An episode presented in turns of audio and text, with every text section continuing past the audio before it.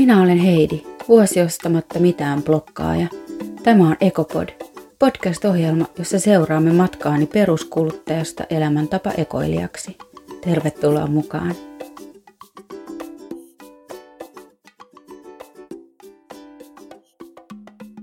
Päivä neljä. Vaatteiden lähtötilanne. Aloitin projektin käymällä läpi tavaroita ja vaatteita, mitä ei omistan. Olen pitänyt itseäni ihmisenä, joka omistaa vähän, mutta kylläpä vain kotini on täynnä. Kaikkea. Oli pakko pilkkoa tavaroita kategorioihin, jotta voisin edes saada jonkinlaisen kuvan lähtötilanteesta. Urheiluvaatteet. Yhteensä 28 kappaletta. Takkeja ja ulkoiluvaatteita. Yhteensä kuusi kappaletta. Kengät. Yhteensä 12 kappaletta. Paidat, housut ja hameet ja mekot. Yhteensä 36 kappaletta. Muuta Sukkia, rintaliivejä, alushousuja ja lekkinsejä, yhteensä 27 kappaletta. Kenkiä ja vaatteita yhteensä 109 kappaletta. Mä olin luetellut tähän näin nämä vaatteet, eli tämä lukee tosissaan, että kahdeksan kappaletta sukkapareja ja kengissä oli lueteltu kengät, mutta tähän mä en nyt halua luetella mitään tavaraluettelua, joten tämä oli vähän lyhennetty versio.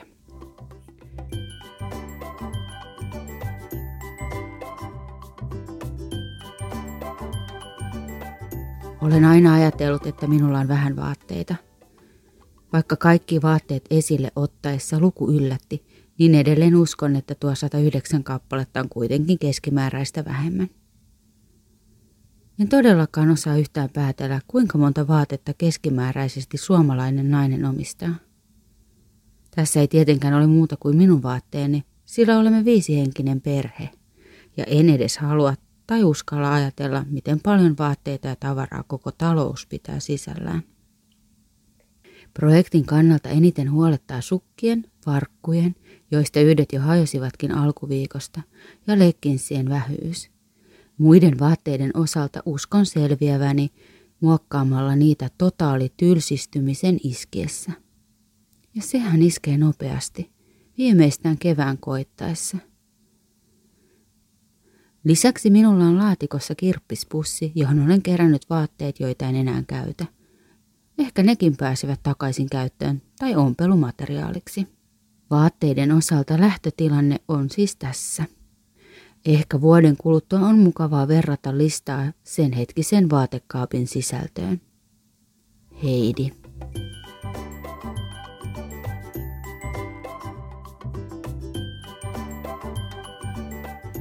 Ennen projektia mä olin saanut käsiini KonMari-kirjan. Te varmaan tiedätte sen japanilaisen siivouskirjan. Ja se tuntuu, että se on vastaus kaikkiin mun tavaraongelmiin.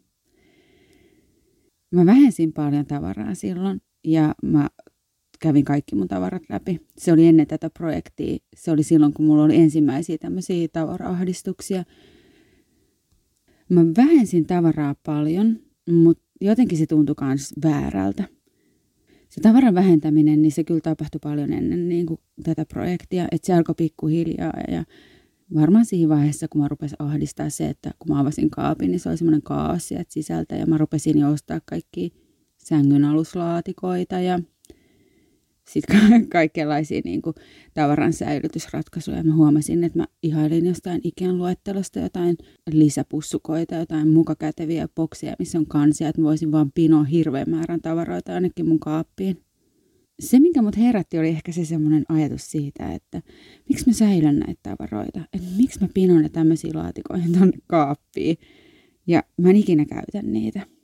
Siinä Konmari-kirjassa ei kyllä puhuttu mitään kierrättämisestä – se vaan sulloi niitä johonkin jätesäkkeihin ja tilasi jonkun kontin ja heitti ihmisten tavarat sinne.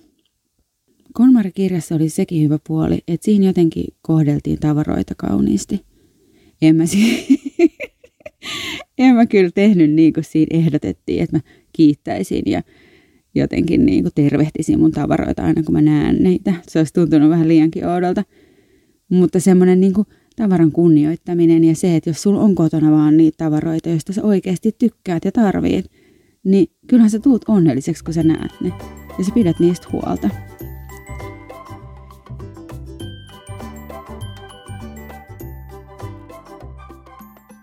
Aluksi mä varasin kirppispöydän ja mä yritin myydä mun tavaroita.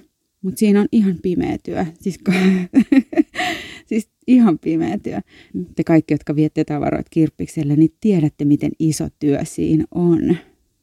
Oikeesti. Ensin sä etsit poistettavat tavarat. Sä peset ja silität ne ja hinnoittelet. Sitten sä pidät viikon siistinä jotain itsepalvelukirpputoripaikkaa. Tai vietät kokonaisen sunnuntain, istut siinä ja myyt sun tavaroita. Ja lopuksi kannat takaisin ne, mitkä ei mene kaupaksi.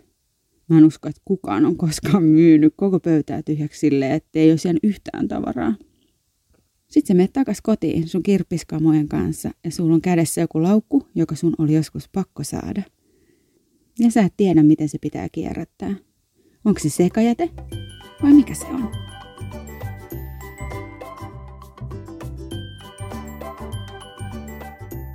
Mä laitoin sitten ne vaatteet, jotka ei mennyt kaupaksi, niin uffin laatikkoon.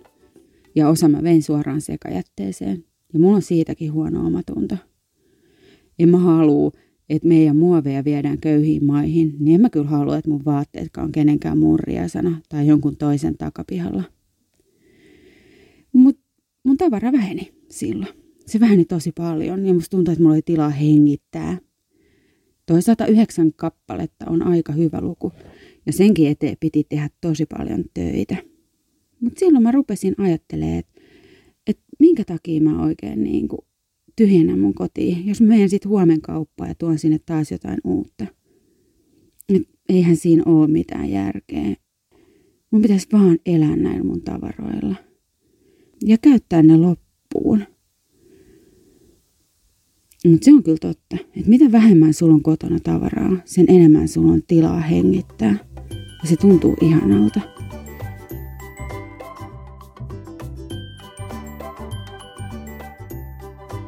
Tuossa postauksessa oli lueteltu kaikki mun sen hetkiset vaatteet. Mutta ei mun vaatteet ole enää noin samat. Vaatteiden vir... se oli mun maha, joka möyrys, älkää välittäkö. Mm, vaatteiden virta on pysähtymätön. Ihmisillä on niin paljon vaatteita, että ne ei itsekään tiedä, mitä ne omistaa. Ja joskus ihmiset on vaan kiitollisia, kun ne saa siivotessaan ojentaa mulle jonkun säkin ja sanoa, että ota sä tosta, mitä sä haluut. Ja mä otan sen säkin, otan sieltä ehkä yhdet farkut ja yhden paidan ja loput mä kierrätän. Se on vähän niin kuin win-win tilanne. Ne pääsee tavaroista eroon ja mä saan itselleni housut.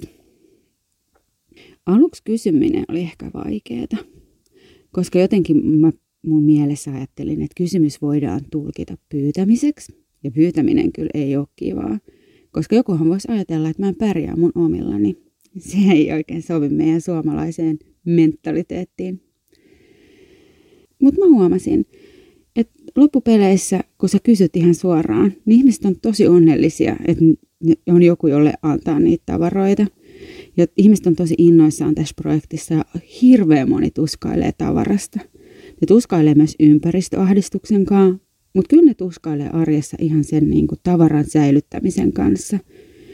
Ja just kun toi kierrättäminen on niin hirveän vaikeeta, niin usein ihmiset on tosi tyytyväisiä just siihen, että ne voi lahjoittaa ne pois. Ja joku muu kierrättää ne. Tuntuu, että sä teet samalla jotain hyvää, kun sä pääset eroon jostain, mitä sä et itse tarvii.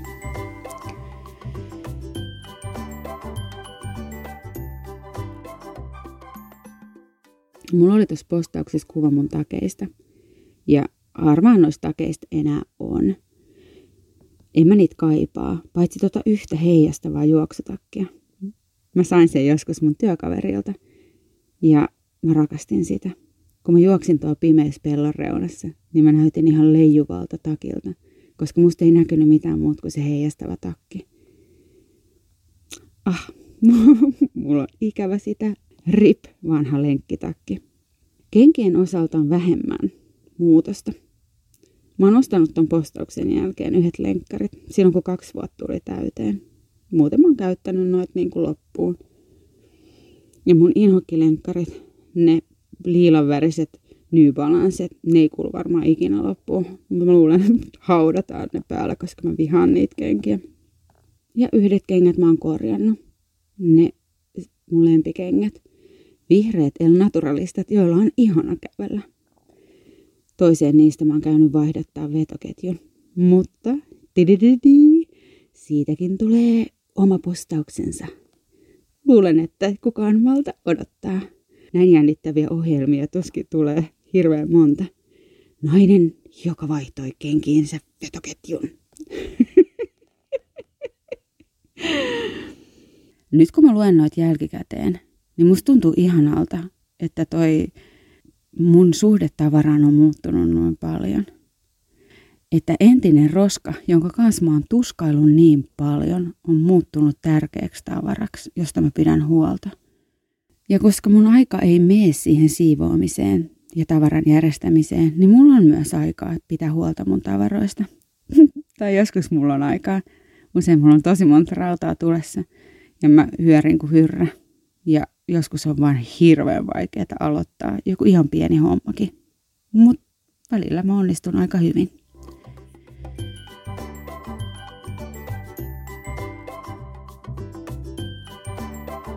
Mm. No nyt mä naurattaa, että mä oon luetellut mun tavarat. Ihan kuin sillä olisi mitään väliä, kuinka paljon mulla on tavaraa. Tai olisi joku tietty luku, johon pitäisi päästä. Tai että joku tietty määrä tekisi musta minimalistin tai joku tietty määrä olisi sellainen optimaalinen ja oikea, jonka jälkeen mä en enää tarvi mitään. Ei semmoista ole. Se on jokaiselle vähän, se on jokaiselle henkilökohtainen asia, että mikä on sopivasti tavaraa. Mutta ehkä tärkeintä onkin se, että kantaa vastuunsa niistä omistamistaan romuista ja aarteista. Kumpaa sanaa sä vaan haluat käyttää? Onko ne sun aarteita vai onko ne sun romuja? Ja et käyttää loppuun.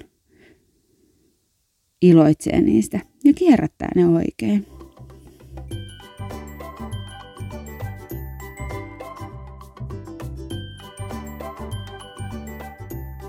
Mä laitoin tuohon postauksen loppuun, että vuoden kuluttua on kiva verrata vaatetilannetta alkuhetkeen, mutta en mä oo tehnyt niin. Siis tuntuu jotenkin liian työläältä, jotenkin liian epäolennaiselta ja liian järjestelmälliseltä – kyllä mä kiinnostaisi, mitä, mikä olisi muuttunut, mutta ei, ei musta ollut pitää mitään semmoista taulukkoa. Olisi pitänyt heti alkuun olla jotenkin semmoinen niin kuin kirjoittaa ylös ja heti kun joku poistuu, niin kirjoittaa niitä. Mutta se olisi vaatinut niin Excelin. Ja loppupeleissä tavaravirta vaan virtaa loputtomana kuohuna ja se elää hetkestä toiseen. Mun tämän hetken ihanuus on kaverin äidin vanha pitkä farkutakki – Mä muistan, että munkin äidillä oli sellainen nuorena. Enkä mä tiedä, olisiko mä napannut siitä itselleni, jos mä en olisi lopettanut ostamista. Mä luulen, että mun tyyli olisi pysynyt samana, mihin se jumahti joskus, kun lapset oli pieniä. Ja sitten sen jälkeen se ei oikein uudistunut.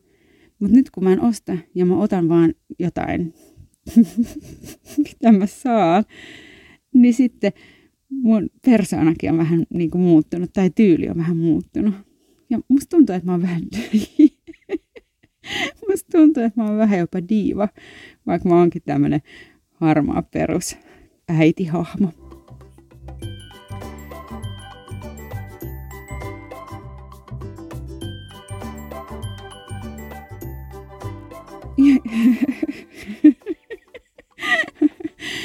Ihanaa, kun oot ollut taas mukana. Ensi viikolla me kuullaan mun kodinpuhdistuksesta ja shampoo-ongelmasta. Mua naurattaa se, että kuinka jännittäviä aiheita mulla on. Tervetuloa kaikki kuulemaan etikan salaisesta ihmeellisyyksistä. Joo, mutta tosissaan me puhutaan shampoo-ongelmasta ja etikasta. Ja Musta on ihanaa, kun mä tiedän, että kukaan teistäkään ei meinaa pysyä housuissaan, kun on kaksi niin jännää asiaa kuin etikka ja siivous yhdistetty samaan pakettiin. Ihanan seksikasta. Moikka!